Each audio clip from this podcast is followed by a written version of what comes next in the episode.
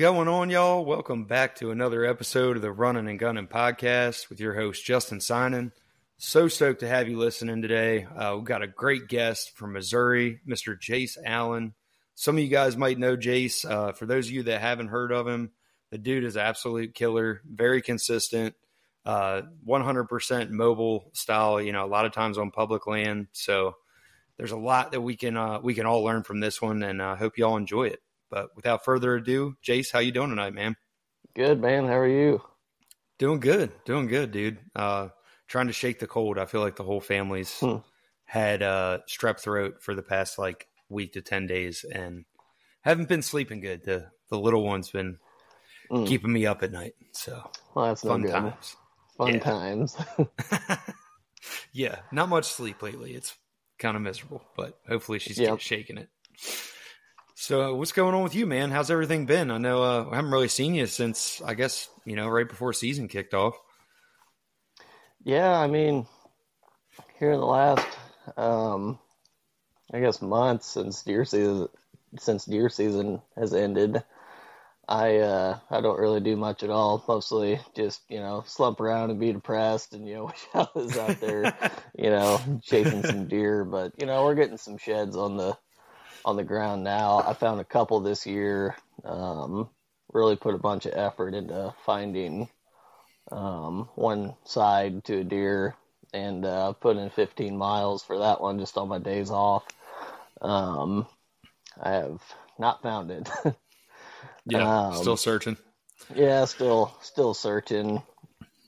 So we'll we'll see kind of how that goes. Yeah, it's always a shame, man. I feel like all my biggest sheds, I've only found one side, and I, it kills me. I don't get um, it. I, yeah, right. I, I don't understand why. I feel like it's super rare to just find them both right there by each other. I mean, right? How long have you been shed hunting now? Uh, seriously, shed hunting now for the last I don't know eight or nine years, something like that. Right. So you you probably do pretty well. I mean, how many match sets do you find versus like one singles? Uh, I mean, let's see. Uh, just off the top of my head, two years ago, I found uh, 30 sheds, and I think four of those sheds were those were two match sets. And then last year, I found like 20 something, and six of those antlers, those were three match sets. So I did like phenomenal yeah. on match sets last year. Um, yeah. Found it my is, two biggest so cool matching too. sets. Yeah. Yeah. Uh, there's nothing better than matching them up, especially fresh too, man. It's like, it's oh, a shame. No. I found like actually one of the antlers right here I got behind me. Um, I was really trying to find his other side. I never could find it. Found it the season later, like pretty much just knew knew it was him from like the swoop and main beam it had, and it was all like just laid up right next to a log, mm. maybe a hundred yards from where his other side was. And I'm like, oh. wonder how many times I walked by it, you know. But but it made sense to me why I never found it, man. All them leaves jammed up against that big log, and that's mm-hmm. right where it mm-hmm. was. I just saw one time sticking out at, at some point and grabbed it out of there. But crazy. Yep. Yeah. Do the squirrels get them bad where you're at in Missouri? Uh, depends on where you're at. I mean, I found a I found a good shed here recently, and it had you know blood on the base. Wax ring wax ring was um like ninety percent in intact. It had only been on the ground for five or six days, and there was chew marks all over that freaking thing. Oh, uh, that's a shame. Yeah. yeah, I know. That's a shame. I'm gonna have to take a shot we... in there now. right. I know. When I was in Maryland, man, they really weren't that bad. Uh, but I feel like the fox squirrels around here are probably like mm. the, the, worst for them. I guess that's what that's what I've heard from other people. But I've, I've noticed the same thing. Those dang fox squirrels, they they just yeah. they got uh, the teeth sit, on them. I guess. Yeah, they got the teeth, and I guess a really big stomach. yeah. so how uh how did this season treat you, man? Let's uh let's get a little breakdown on that. Ah, uh, This last season was interesting to say the least. I I I I changed what I did this season a little bit just because of how the rest of my 2022 season went. So in 2022, I was in Kentucky and I shot a really nice buck on public land there. And the rest of the season, I chased one deer in Missouri, spent a lot of time, spent a lot of resources chasing after this deer, and I never. This was a deer that I'd scouted in the summertime, and during season, I never saw this deer. Um, I found what I was thinking was sign off of him. Um, but essentially, I I don't know if this deer was actually living on public whenever it was all said and done, and I I did such a bad job hunting this deer that um, he didn't even know he didn't even know I existed, which is just awful. um, so after after that, and just I I don't want to say like that whole experience like left a left a bad taste in my mouth, but there's there's all sorts of different you know experiences and uh, styles um, that I want to that I want to go uh, do, um, and I also want to get better at at hunting uh, for specific deer as well. So how I kind of went about this year is instead of just hunting one specific deer, I wanted to hunt um, like a like a greater number of specific deer. Whether that right, be so have have like three or four good bucks to go after instead of just mm, one. Yeah, yeah, instead of just one. Right. So I actually didn't do any any summer scouting. I started scouting the day before season, and I found like a hundred and like a you know one forties eight, um, pretty much right off the bat, and that started my uh, my first my first specific hunt, and I got three hunts in on this deer before he figured out um, the gig was up. He, he figured out he was being hunted, and that deer left. And so I was like, okay, well, you know, I've I've now you know learned from this. You know, I, I can't be like quite that aggressive on on a deer. I pushed the aggressive line just a little bit too far, which was which was good to yeah. learn. And then absolutely, yeah. The uh, the next one I started chasing was a really big one, and man, this is just like a really hard deer hunt, but I hunted that deer pretty cleanly um, for the most part. I never Can did... you explain that just a little bit? Like, you know, when you're sure. referring to like hunting him clean, I mean, what you, are you saying? Yeah. Like you were just real consistent with your access and exits, or what are you getting mm-hmm. at? Yeah, so really consistent with my um, with my access, which was um uh, let me think here. So like if I know that deer's in a in a spot, I'm going to try everything that I can do to not walk like where that deer is walking. And obviously like I don't want the deer to win me also. Right. Yeah. So I need to, so I needed to go in there and figure out. I I already had an idea where he was. I just need to figure out like where where he was going and all of his travel routes in and out of that um, spot there, and how I can hunt that as aggressively as I can without him knowing that I'm hunting him. Right. And that's gonna um, you know that's going to change from scenario to scenario but um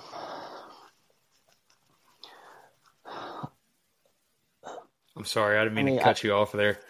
No, you were no, you were kind of getting into like you know you were you're hunting him cleaner, and then like did it kind of click? Did it just not work out because you were being too passive instead of being more aggressive?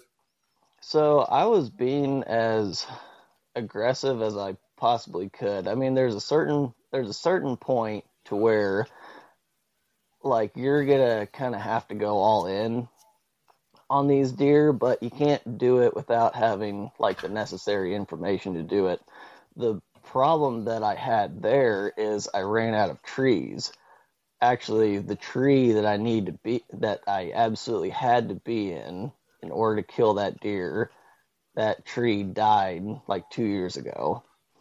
Oh, and I was not comfortable getting up in that getting up in that tree. Yeah. So that's kind of what I was um, what I was dealing with a little bit on that one. So I had to sit back just a slight bit more than what I wanted to and just tried to catch him um, just slipping out of his bedding area and I never I never did catch him uh, slipping out of that thing. Yeah. Um, while I was hunting that deer, I I was in I was in battle with that one, but there was a spot on the same piece of public that um, was not getting pressured at all. And I went in there one evening, and I had two bucks come by me, and one one of them was uh, was a really really nice one, and I was like, I was like, okay. So now I got now I got two deer to hunt. So I'm hunting this really big one, um, and I start hunting this this other deer, and on this on this other deer, I set up the first time to where those deer could move out of their bedding area with the wind to their nose, um, but they also couldn't smell me and I was also just a little bit out of range. But that's but that's okay. That's that's what you want to do because that's that's uh, the little bit of information that you need to make that aggressive move. Um, right. Rather than just like go all in like the first time and you know hero it or zero it. You know what I mean? Yeah. No, I I had a lot of I can relate to a lot of what you're saying because I, I was trying to flirt with that line of like aggressive and like trying to catch a, a specific deer moving, you know. And it was mm-hmm. just, you know, how they are, man. He he used the field and the wind uh, to his advantage every mm-hmm. time, and then like the times where I would push it, it just he just never showed up. wasn't because I got busted, but just dumb luck, right. I guess. I mean, yeah. So. Well, what ended up happening on on that deer is that time was like on a the time I saw him move was on a northwest wind and I went back in I got on the other side of where they were coming out on a east wind and they came out the same exact trail and I'm thinking like, oh, this deer's being, you know, a little sloppy. Maybe I can just get in here on a south wind to where the deer have no wind advantage. I have all the advantage, and we'll see what happens. Well, he wasn't even bedded there. Thank God. yeah. Um. So the uh, the next time I hunted it, I had to wait for six days before I got my next northwest wind, and I went back in there and went past my you know little observation tree only by 30 yards, and yeah. Climbed up in a tree and he was bedded in there that night and I end up uh, snort wheezing him into my tree, but I uh, I end up shooting him and I didn't find him till a couple days later, which was uh, was not my favorite. Yeah. But uh, yeah, I remember uh, that like I remember when that happened, you know, this season. mm-hmm. Yeah, that that sucked. Um, uh, it, but, it's going to happen to all of us, man. I mean, it is what it is. It's bow hunting. Right. I mean, I, none yeah. of us like to have that happen, but I mean, it, you know, it is what it is. I, I mean, at least you're able to recover and, you know.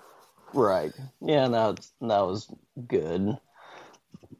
Um, but, you know, on, on that deer, if I wouldn't have gotten arrow in him that night, then he would have figured out that he was being hunted, and then I would have I would have screwed right. that one up too. Um, but I guess just to wrap up the story on that on that bigger one, I ended up missing him um, a couple hours before I shot that other deer we did a uh, we did a wind bump, which I haven't done before, but I was at the I was at the point where I was like, okay, I don't even know if he's in this patch anymore because I haven't seen him for for days, and he was in there. Um, he just wasn't moving. Uh, he moved then. Whenever we wind bumped him out of there. Yeah. Um, but I also know and I also knew in in doing that that he wasn't going to uh, he wasn't good at bed in that patch anymore. Um, so that was going to be kind of like my all in. Well, that was my all in move on him. Um, and then a couple months later, he got he ended up getting killed during the rut by an out of stater. Um, he went 172. Oh man, that is yeah. a damn shame. yeah, yeah. Yep. So yeah, I had a I, I, had a good one this year. Get get smoked by a rifle hunter too. Lovely. It is what it is. I don't know yep. if he was a 170. He was like mid 60s at least. Mm-hmm. But yeah, so, yeah, it stings. It's it sucks. Yeah, there was a couple a couple stings there, but yeah, that's that's deer hunting. That's that's okay. I, I am not gonna yeah. hate somebody you know for shooting what was probably the biggest no. deer of their life. You know, I'm sure right. they were jacked. Did you have fun? I mean, I think like anymore now, I'm really trying to concentrate on like having a lot more fun. Mm. I feel like I'm taking it kind of like almost too serious sometimes in the past. Yeah. But not that I yeah. don't take it serious. Don't get me wrong. Like I enjoy right. it, but I, I think sometimes I try to step aside and like want to go do more out of state trips with like friends and stuff. You know what I mean? Mm-hmm. And just mm-hmm. like have that at least like it in the evening you can hang out with the boys and chill and you know have some fun. Right. Yeah, that's that's good. It's just there. hard, man. It's it's just a different. Yeah, it's different when you got kids. I feel like I can't dedicate the time like I want to. You know what I mean? I'm really like focus like I really want to. Right. Yeah, and I can I can I can put a little more time into it just you know because I'm single and you know I'm self-employed and I can you know and I can do those those sorts of things which you know which definitely is nice. Um, but uh, yeah, sometimes I I take it a little bit. Yeah. And I'm not too, I'm not saying seriously. I wasn't. I'm sorry, I keep interrupting you, man. You're fine. yeah, I was. uh I was just kidding. It's like I'm not trying to blame having kids on why I didn't uh, kill a buck this year. I'm just saying, like in general, it just right. throws a wrench in things a lot of times. You know, right? There's a lot yeah, of days I really I was jonesing to be out there and I couldn't, but mm. it is mm-hmm. what it is. I'll have time down the road. You know what I mean? Right. But yeah, man, I one of the questions I had on my list for you, uh, you already pretty much answered, so we we are going to skip that one. And it was kind of breaking down how you see your way through hunting like one buck in particular. And I mean, you really, mm-hmm. I mean, you kind of broke just broke that down. So, what's your take on early season over the rut? What would you like if you had any choice of like to plan an out of state trip? Are you going to try to get in there early, or were you more of a rut guy? you know that um, that that answer has changed here in the last year because I would have told you a year ago that I'd probably rather go out there early season rather than the rut. Mm-hmm. But that is mostly because, well, I've been historically not that successful in the rut. So I've shot, I shot my first deer in November with my bow in 2021, and then I just shot my second one this year. Um, but my second one this year, it's been a very, it's been a very interesting uh, and exciting learning curve. Um, I don't know if you're familiar with Bobby Worthington. Yes, sir. Yeah. Yes, sir. Uh, more of a rut funnel guy now, or? Oh, dude, I am telling, I am telling you what that has made hunting the rut just like so, so simple, so consistent, and, and it's like you know, but like I guess before me hunting, you know, during the rut, I was hunting spots where you know luck played, um, right, you know, a, a part into it. Um, you know, maybe you know the deer that I see, you know, maybe it comes by me, you know, within range, or you know, maybe the deer doesn't. But what I've learned with these, or with this, at least this one funnel and other funnels that I've seen, is whenever you sit one of those, if there is a deer that is going to come through that funnel, guess what? They're going to be in range, yeah. and they're going right. to be broadside, and that is, mm-hmm.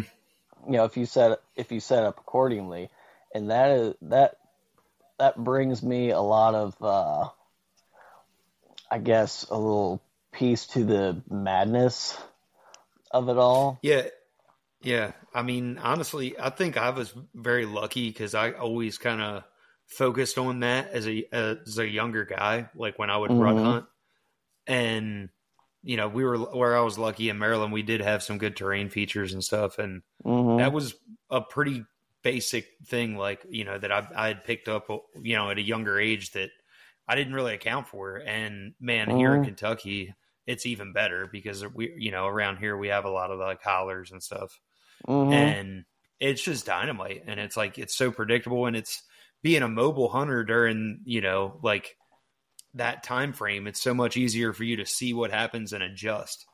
I feel right. like you know even if you're mm-hmm. off the chips a little bit. So right. I agree well, with you. I'm, I'm, with you kind of more like that's my main focus for scouting out of state like this year is to try and focus on hunting that during the rut and really scouting and dropping pins where I really want to be so I can go in there in the morning and, you know, mm-hmm. find my way to where I want to be at. So mm-hmm. I don't know. Mm-hmm. Just just wanted to throw that out there. Yeah. No, it's been I mean, here here in the last year while I've been, you know, learning about these funnels, I've also um undertaken well with with that scrapes, but also um running trail cameras on these things. Um this is the first year that I've ever run trail cameras, and that's been fun. Um, oh, you talk yeah. about a, you talk about an unfair advantage. I love it. yeah. um, um, but no, with like the with like the funnel thing, you know, there's like so my my funnels here in Missouri is nothing like my funnel out there in Illinois. In Illinois, there is two bodies of water that tighten down the deer movement and make those deer go go right by me. There is a couple ways um, that that deer can get through there, but what what we did is um, we put a, a Troy Pottenger scrape in there so that the deer, whenever whenever they um, are coming through that area and they got you know one of you know two funnels to to pick, you know, call it. If there's a big you know big scrape on one and there's not one on the other, then in my mind, you know, they're going to come, um, you know, check the one with the scrape on it, which scrapes, uh, you know, from what I've been learning from those from last year, also it's just been um, been phenomenal. You know, learned about uh, Troy Pottenger's, um, you know, multiple uh, you know scent profiles that he that he puts in these scrapes, and also just learning like why deer use scrapes and and why they are um, significant and how that can help out um, the hunting with your funnels. So like here in Missouri for my for my funnels, it's not it's not really something that you know the deer absolutely have to take through. Um, but for a given area, there's going to be a couple places, or maybe one, where you have like a lot of trails come together, and if you take those couple of those couple uh, of places and you place um, like a scrape on one of them, then at least from what I've seen from my experience, then all of a sudden that one funnel or the one place where all those trails come together, all of a sudden that becomes, you know, the main um, spot in there that those that those deer want to come through, and yeah. that's been that's been really awesome. Also, um, now like when you're you're dealing with these funnel areas and where these scrapes are, what is your majority that you've learned from hunting multiple states? Did, did you learned like it's dependent on you know the amount of cover on a hillside, or will they favor the lower third or the upper third? And I mean, have have you learned? Are you putting your scrapes down in these like hub areas down in the bottom, or are you trying to put them on a, a upper third like saddle on on these hills? So, like the the first thing that comes to mind, if you're going to go through the effort of like, you know, finding finding your funnel, you'll find where all these deer are coming through, you know, building a scrape there, then you need to have it somewhere where you can actually hunt it because we've yeah, I, I've put like a scrape down the bottom before and it's great because you get a ton of pictures of deer. Um, but it's like one, it's it's less specific than I'd like it to be. I guess it depends on the bottom. And then the second thing is whenever you're down a bottom like that in the hill in the hills, it's really hard to consistently hunt just because you wind. Yeah, absolutely. Um, yeah, unless you have like a, a big multiple finger where you can dump it down the backside of it or something.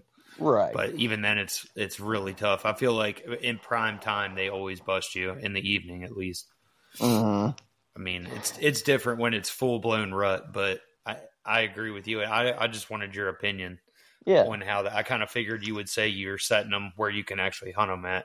But mm-hmm. do you, have you been running cameras down in the bottoms? Do you notice it like more deer congregate to the bottom side versus the upper third? Because I've kind of learned that in a couple places like that have like a multiple levels of you know a drainage where they've got mm-hmm. like a lower third and an upper third saddle. Mm-hmm. Um, it's just weird. Like sometimes I think it's what whatever one has more cover. I've learned like they yeah. kind of tend to use more. I guess because they like to just you know travel in the darkness. Right. Yeah, I mean that you know for sure has something to you know do with it too. You know where, where deer will actually you know move in in daylight hours. You know like you just said. You know that has something to do with it too. But uh, on average, as far as like if you take a hillside and you give you know an upper third you know the middle and the bottom you know all similar cover i personally i don't really see them favoring you know one over the other kind of depends on the spot i've seen them it, you know in southern missouri i've seen most most of the deer that i can think of off the top of my head i've seen them you know midline in the ridge so I, I don't really, I guess I don't really put like a crazy amount of of stake in in that. But like if I'm going, you know, I'm I guess I'm just going to describe a funnel. If I'm going along a hillside, and you know it's got you know a couple different levels on it, and I'm trying to decide which one. Well, it's probably gonna I'm probably gonna follow it to, you know, it, let's call it a perfect world or perfect scenario, you know, like up to the top of a ditch funnel. You know, that's going to get all mm-hmm. those deer, you know, coming around the the top of that thing. You know, that that's probably whenever I was growing up, that is that is a kind of funnel. I, I didn't really realize it was a kind of funnel and why that was significant um, back then, but that's going to be um, what I put, you know, my my chips into because like mm-hmm. whenever like if i'm if i'm building a scrape somewhere like the ultimate the ultimate goal is to have those deer um, take that over and have them start using it for themselves and right like if you're trying to build like a and have deer use like a community type scrape, then you need to have, you know, a lot of deer visiting that scrape and pretty often. You know, there's some mm-hmm. scrapes I've put down in bottoms where, you know, you might get, you know, one buck and, you know, a couple does on there, you know, just every once in a while. Um, yeah. But if you can put that scrape smack dab in the middle of where these deer have to have to walk and they're going to visit that anyways, then all of a sudden yeah. you have increased, you know, the value of that funnel and that scrape and then that that uh that compounds on it on itself also. Um, you know, I guess mm-hmm. whenever the deer take it over. Have you have you ever trapped before? Nope. Did you get into trapping when you were younger? No. So, like in the past few years, I've gotten into trapping, right? And mm-hmm. it's really like relatable to hunting. And I've actually heard Troy talk about this too with his scrapes and how we're basically setting a trap just like you would for like a coyote or, you know, or a bobcat. Like basically to dumb it down, like what you focus on when you're trying to trap a, a bobcat or a coyote, like is like these main uh, you know, travel highways pretty much, and you set them mm-hmm. up on the corner. So like, where could you figure out where a deer, a deer is going to travel the most in a certain area, and then you set your trap there, and mm-hmm. it's just, you know, it's a catch and release trap, but we're using cameras to monitor it, and I mean, in my opinion, it's the most fun way to run a trail camera to like yeah. get the video of a buck like working a scrape and like to get them consistent and then you're like oh man like it, it kind of sucks when it's a normal trail camera and you can't go right. or, you know like a non-cell camera or anything because uh-huh. you're like oh shit i totally like could have could have smoked him within you know this hmm. time or that time but uh, right. anymore now if i have farms that are farther away i'll run cell cams on my scrapes and that's pretty yeah. much like my means of inventory so mm. it's a it's a fun way to do it i mean is that what you were using your cameras for a lot of times what for inventory or? Well, I guess. Um, no, no. Just I'm saying, like on the scrapes, is that what you primarily would do? Oh yeah. Um, I, I can't say I run my uh, my cameras on video mode. And I say cameras. I have one one cell cam and uh, four regular cams. Um, I noticed the video um, scares a lot of deer, so I don't put the video on. Um, I just leave the. Um, the Are you using any of the lone wolf cams? I am.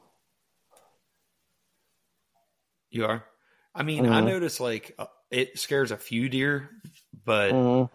I mean, I don't know. A lot of times I've got some phenomenal scrape footage like over and over again on those things, man. Like especially this year, I was running, I think five lone wolf cams, and majority See, of them I, were on scrapes, and I don't know. That, actually, I try to put actually, them up a little bit higher, and I think that that helps. Yeah, that I, I can definitely see that helping. Um, now, come to think of it, I didn't actually run any of those lone wolf cameras on video mode, but I'm not. I'm gonna to try that one out because okay. I just I just kind of blanketed you know trail Dude, they're, cameras they're phenomenal. And, video. Yeah. Yeah, yeah, I really like them. No, it's it's really good, dude. For especially I think I learned so much more from the video, to be honest with you, than just a picture because you really get to see some of the attitudes that some of these deer have. Especially, mm. feel like when you know you get like a couple bucks together and they're hitting a scrape, you can pick mm. out mm-hmm. which one's dominant right away. I mean, even mm. if they're mm-hmm. both big, like seeing right. some of the videos with them, like posture up and stiff hair and snort wheeze. It's, I don't know. I love it. It is it's, probably it's cool one of my stuff. favorite things about running cameras is get, mm. getting to see their reactions and stuff. That's awesome. And it, it, inter, interesting side note, man. Like coyotes use the hell out of scrapes. I don't know if you noticed that. No, can't say I have. I just yeah, I don't know. Maybe it's just my area, but like it might be. We've got a ton of coyotes, and they hmm. all. I've got so many videos of a coyote pissing in a scrape. It's just weird. Really? Huh, I don't know why. Interesting. Yeah, yeah, yeah. It, it I don't know. I, and even a bobcat, like all in this one like community scrape on like the kind of a right outside of a bedding area, right on the corner of like a field edge, and yeah, they just hammered it all all season from like October huh. to December. That's a, that's interesting. But yeah, I'm gonna get yeah. more cameras. yeah, it, it, it's kind of addicting. It like uh, I think Cody called it. It's a slippery slope. He's like, it, so it is, if you get a picture of a giant, you know, are you going to pull the camera? And I was like, no. And he's like, well, you said you just wanted to use a camera to find a deer. I'm like, yeah, right. yeah, I guess uh, I'm kind of addicted. Yeah. you know, uh, it's yeah, just fun. Is... It's fun. I love keeping inventory of them too. But, but yeah. I do question myself in all honesty, like, am I educating the deer more than I should? You know, because some of them look at the camera and it doesn't even bother them, but you, you right. know, they know that it's there. Yeah. Mm. So. Yeah, it, it's a it's a slippery slope to to go down. I mean, I you know just because I've just started, I I at least as far as I know, I haven't created any any bad habits yet. I have seen and listened to and talked to people where I see some some extremely bad habits developing. Um, yeah, and I try everything I do to uh, you know, to, to stay to stay away from that. Um, like one of the one of the things that I saw is so I have I have my one cell cam and I put it up on this uh, on this funnel in in Illinois and I have a couple buddies that are over there hunting Illinois also. I put it up like November the fourth and like that first night, there was a bunch of deer um, that visited, you know, that funnel and that scrape that we made in there. And then it was like everything was was at night, and I was like, oh, dang. Well, and all of a sudden, you know, there's uh, there's a picture of you know one of these deer. You know, it was you know it was broad daylight. You know, it was middle of the day. It's like you know, oh, what the heck? You know, I guess it was just you know random. And then you know, there was a couple daylight pictures, and then yeah, everything would go to dark. And I, I guess I didn't really, re- oh, I don't guess, I know for a fact that I didn't realize the significance of daytime temperature whenever it's the rut.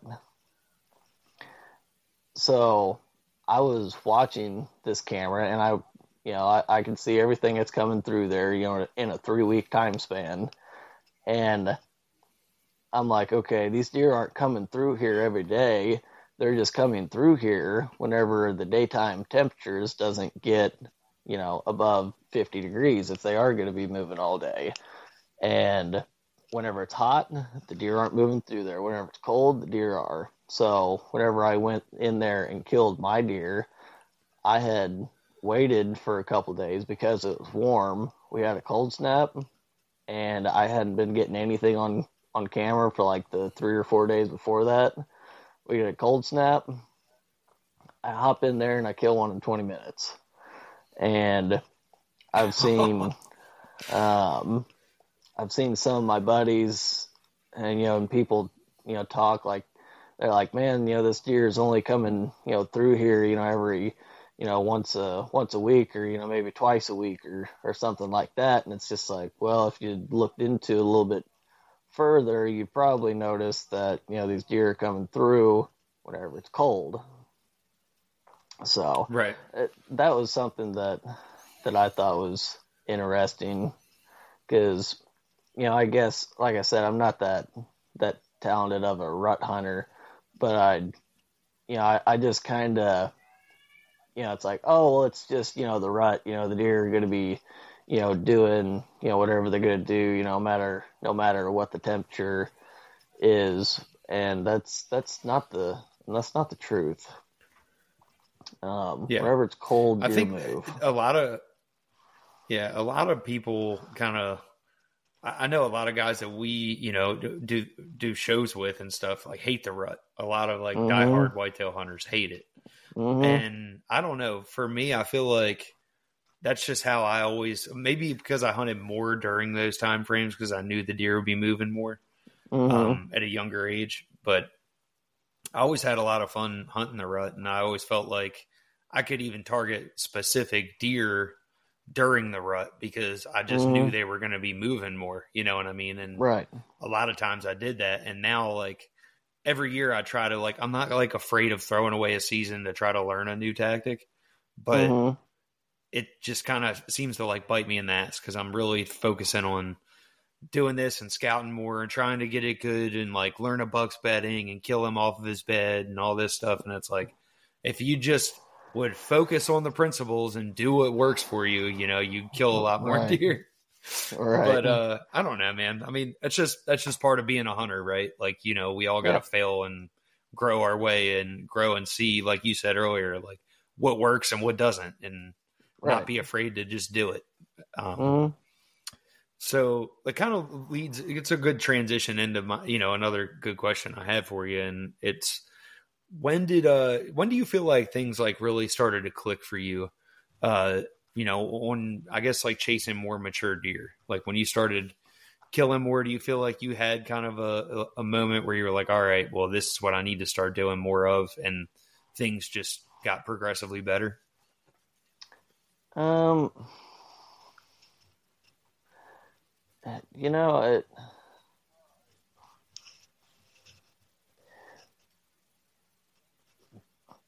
I guess growing up, I, I, I don't know. I, I guess my answer is going to be whenever I actually went out there and like went to a new piece of ground, started like by myself and learned learned for myself.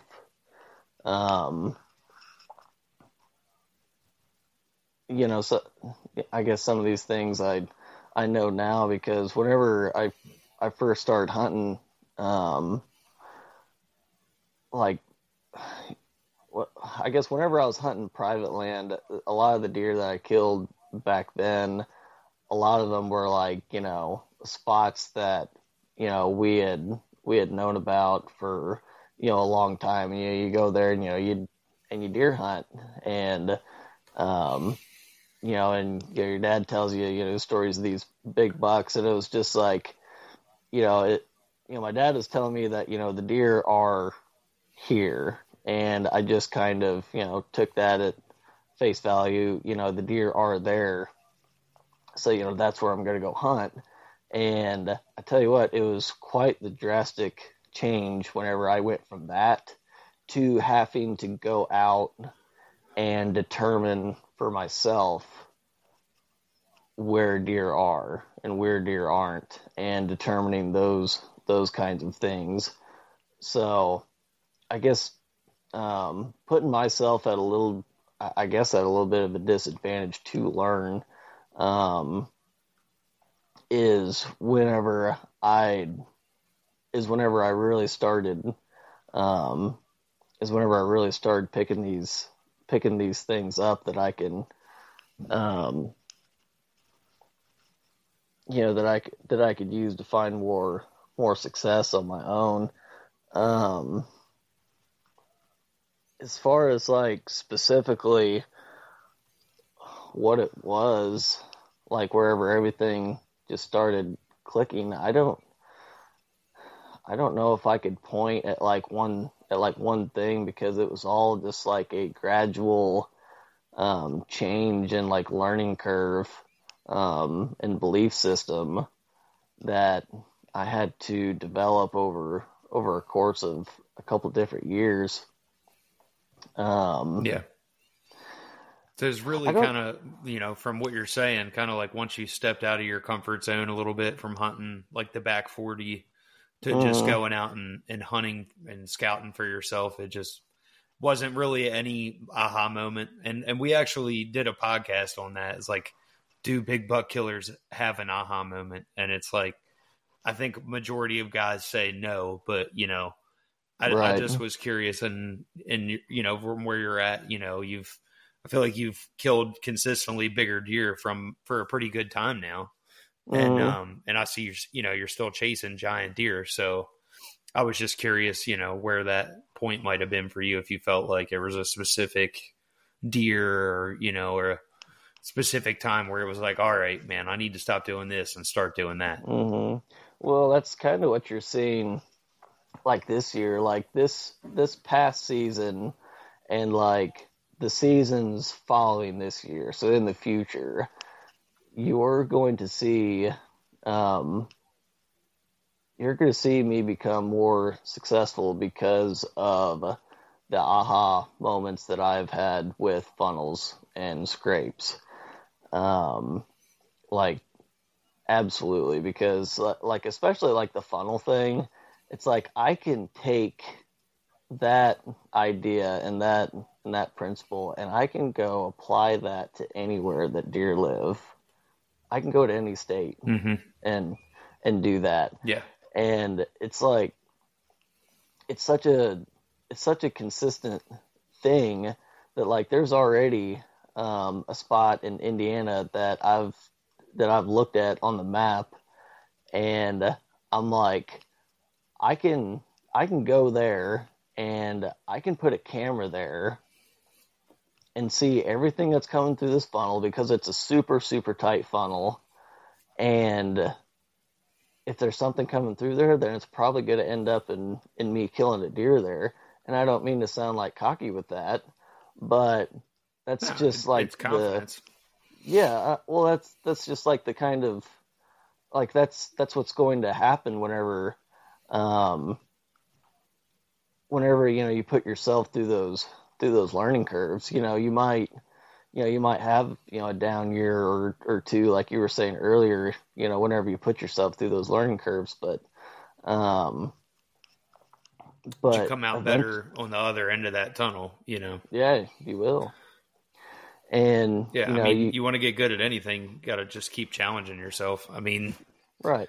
It, it, none of us like going through it, but you know, we, we, if you can learn to grow through it, it definitely will make you a lot better hunter. And I know with what I feel exactly the same way too, man. With like the scrapes and stuff, like I'm fired up to get mm-hmm. my scrapes out there sooner than I have in the past, like and really mm-hmm. let them soak because I know they're going to fire up, and it's just a yeah. matter of time.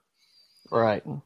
Well, you know, same thing with you know funnels and scrapes. You know, scrapes are you know also you know one of those things that you can take you know anywhere to where whitetails live and you can apply it there. You know, mm-hmm. obviously, you know you got to apply it correctly, but you know those are those are the things that I guess I've been kind of seeking here the last few years is things that I can um, take to other places. You know, hunting hunting whitetails. Um, yeah. You know, like the. What are know, the, what are your plans? Know, I mean, do you got any uh, bucket list hunts planned for the next year or two? I mean, what's your uh, what's your goals for the next couple years? I mean, is there any specific states? Maybe Iowa. I know you're right there. I mean, is has that already happened for you, or? Yeah, you know, I a lot of people are going to probably turn the podcast off after this, but I haven't put in for Iowa points yet. um, I okay. want I want to hit the states that I can hunt every single year because like if if I only get the chance to hunt, you know, one place every 5 years, then it's hard for me to build on information, you know, after that and mm-hmm. continue mm-hmm. um, with that. Like, you know, my late season hunting here in here in Kentucky, you know, if I only if I was only allowed to hunt there, you know, every five years, what I just learned they're hunting late season, that's not going to be applicable applicable for you know five more years. Um, so, right. what I want to do is I want to hit like all the um, over the counter states that are that are close to Missouri, and my ultimate goal is I want I want five public land deer um, next year we're gonna be we're gonna be going for that. So that's two in Missouri, um, one in Illinois, one in Kentucky, and then hopefully one in Indiana. And then I guess like besides that, I would love to continue like kind of like making that line east. So Indiana, um, Ohio, um, uh, Arkansas, Tennessee. Um, if I can, if I can go and I can kill a buck in every one of those states, I guess that's like my three-year goal. Is I want to kill a buck in like every every one of those states. Um, and then as far yeah. as like the class of deer that I'm killing, it just kind of depends on like how much how much time I have to to give it to to that place. So like um it's like Missouri early season. Yeah, I mean, do you have a minimum at this point? I mean, do you is there when you're hunting these places, are you like 130 or above or what? I mean, do you does it matter? Uh like I said again, it just kind of it just kind of depends. I mean, you know, one I you know I, I like 130s. Yeah, 130s are fun. um, yeah, no doubt. And but, uh, I, am just asking. I mean, by yeah. all means, because but you like know, in, that's, eh, that's what I want to do too, dude. I want to keep it fun and mm-hmm. go back to killing more deer than letting letting deer right. that caliber slide. You know. Uh huh. Well, it's like so, like my Missouri. then, you early... know, I want to kill multiple bucks. Oh yeah. So like Missouri, having, Missouri having the early one season tag is not fun. Yeah, no, I, I don't know about all that, but uh, but like my Missouri early season, um, I have I have a lot of time with that tag, and so I can be I can be more selective. Um, this yeah. pat this past season, we're at we're at Thanksgiving and I have three buck tags in my pocket still. Guess what that means? That means my standards are dropping, and I'm gonna and I'm gonna oh, kill yeah. something.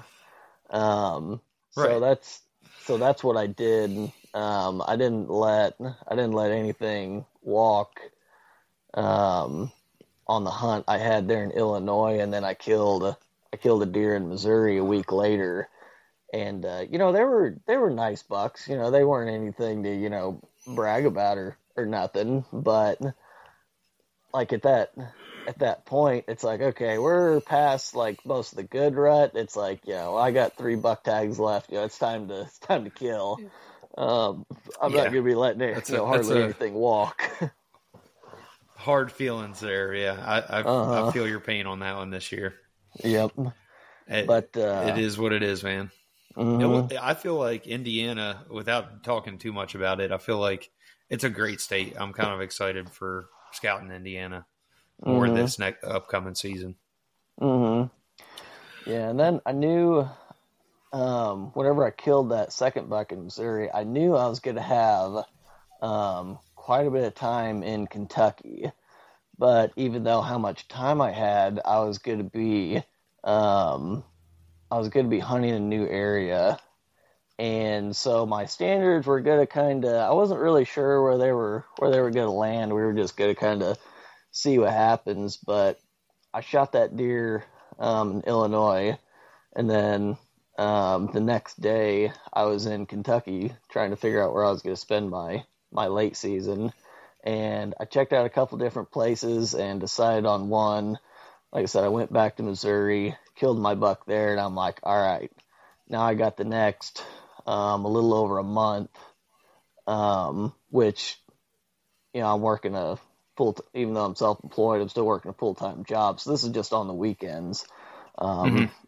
I'm making the seven-hour drive out there, you know, spend two days, then drive back and be tired of shit, you know, from from Monday morning, right, right, um, working. But so so I was like, yeah, we'll just you know kind of see you know what we get into whenever we get out there, and um, there was there was a, a pretty decent deer that I feel like I could have I could have got if I just would have focused my efforts in on him, but it was you know getting later on into December and you know I still got you know over two weeks of season to work with, and I took and I know I'm taking off the last ten days.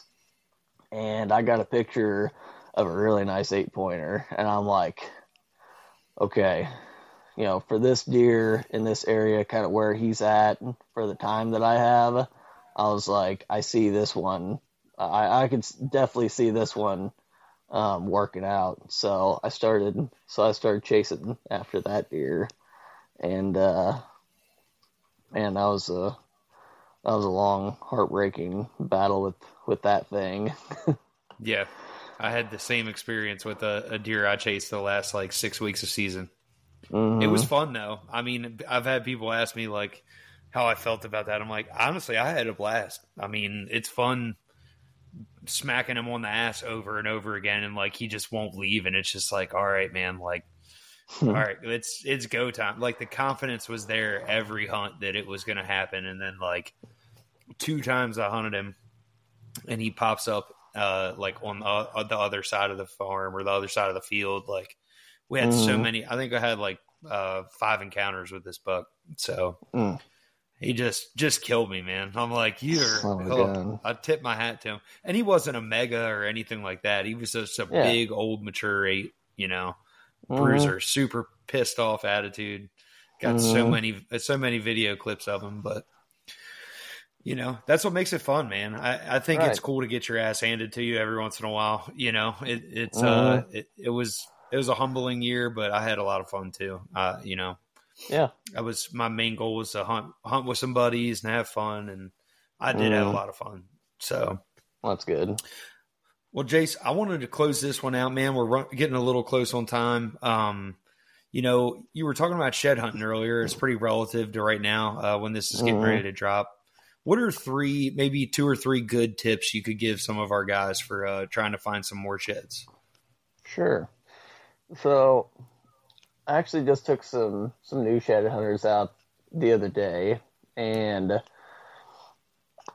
if I'm if I'm trying to to find a shed, I, am trying to think of a think of an antler on it on a deer's head as you know a ticking time bomb. It can go off at any time and you don't know when that's going to be. So the the thing that's that's going to cue you in on the most sheds is being where those deer are spending the most time, which is either going to be in their bedding area, their feeding area, or which I, I don't know if a lot of people know about about this one, but where I find probably most of my sheds is in night bedding areas.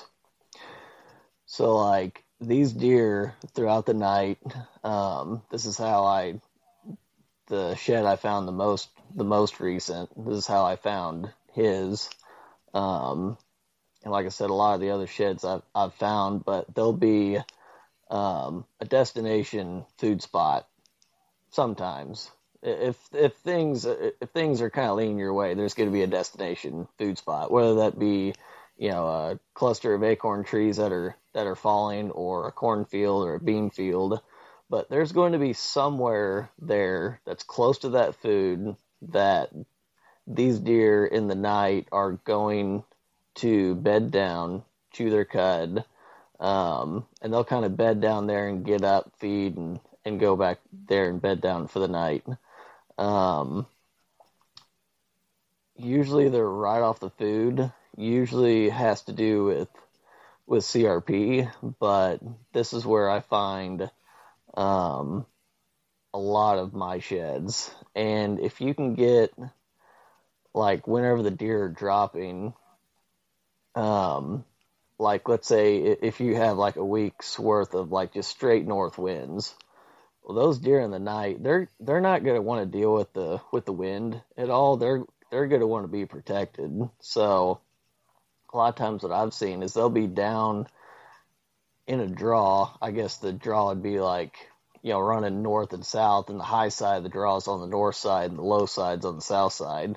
And that's giving them wind protection. So they can go down there, um, you know, not be too cold, you know, chew their cud, a bed down for a while. Um,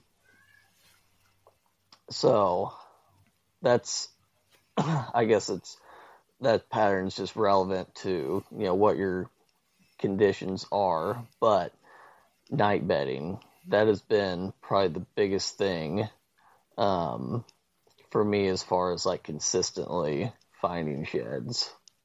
Yeah, that's awesome. I've I actually you know I never really thought about it that way. I always tried to focus on bedding most of the time, and like you know, there's travel mm-hmm. routes between for fields, and I mean, obviously, it's easy to find them if they're in a cut bean field or something like that. Right. But um, I always like asking, man, because you know everybody's got their kind of niche that they found. Um, I know mm-hmm. when I found some of my biggest sheds in in you know the hardwoods. Mm-hmm. It's just uh, it's it's all dependent on your area, and I guess you know you figuring out your deer. But I hope uh-huh. that helps some of you guys that are still listening. Hopefully you're uh, you're still hanging in there with us. But Jace, it's been a blast, man. Uh, thank you so much for joining us today. I really appreciate your time. Would uh, where can some of our guys follow you? I know is, is it uh, Nature of the Beast? Is that your Instagram? Yep, that is my lovely Instagram handle, Nature of the Beast. I love it. Um, you can find me on Facebook, uh, Jace Allen. There's a couple um, Whitetail Addictions episodes um, out on their YouTube channel, as Justin has some on there as well. Um, you can find us on there. Yes, sir. Well, Jace, we'll definitely uh, we'll catch up with you here another time. Hopefully, uh, we can have you on during season next year if you're down for it. But uh, I really appreciate you, dude. Absolutely. All right, man. Until next time. See you.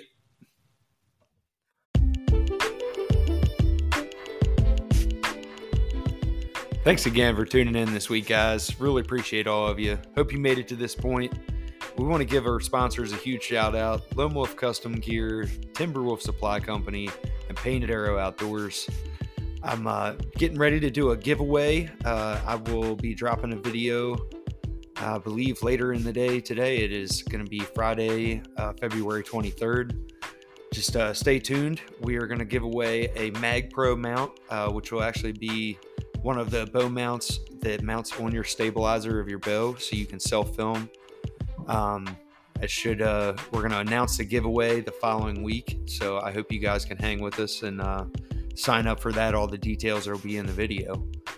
I wanted to close today's segment out with a quote that I really liked, and uh, I hope you guys really enjoy this one too. Laziness kills ambition, jealousy kills peace, anger kills wisdom, and fear kills dreams. Hope that sinks in. Hope uh, hope all you guys enjoy uh, you know your weekend if you're listening on Friday. If not, just appreciate all you guys out there. Honestly, um, it's been a been a great year. I'm really really stoked to uh, you know get into this uh, this next season and um, appreciate all you guys checking us out. Look forward to catching up with y'all soon.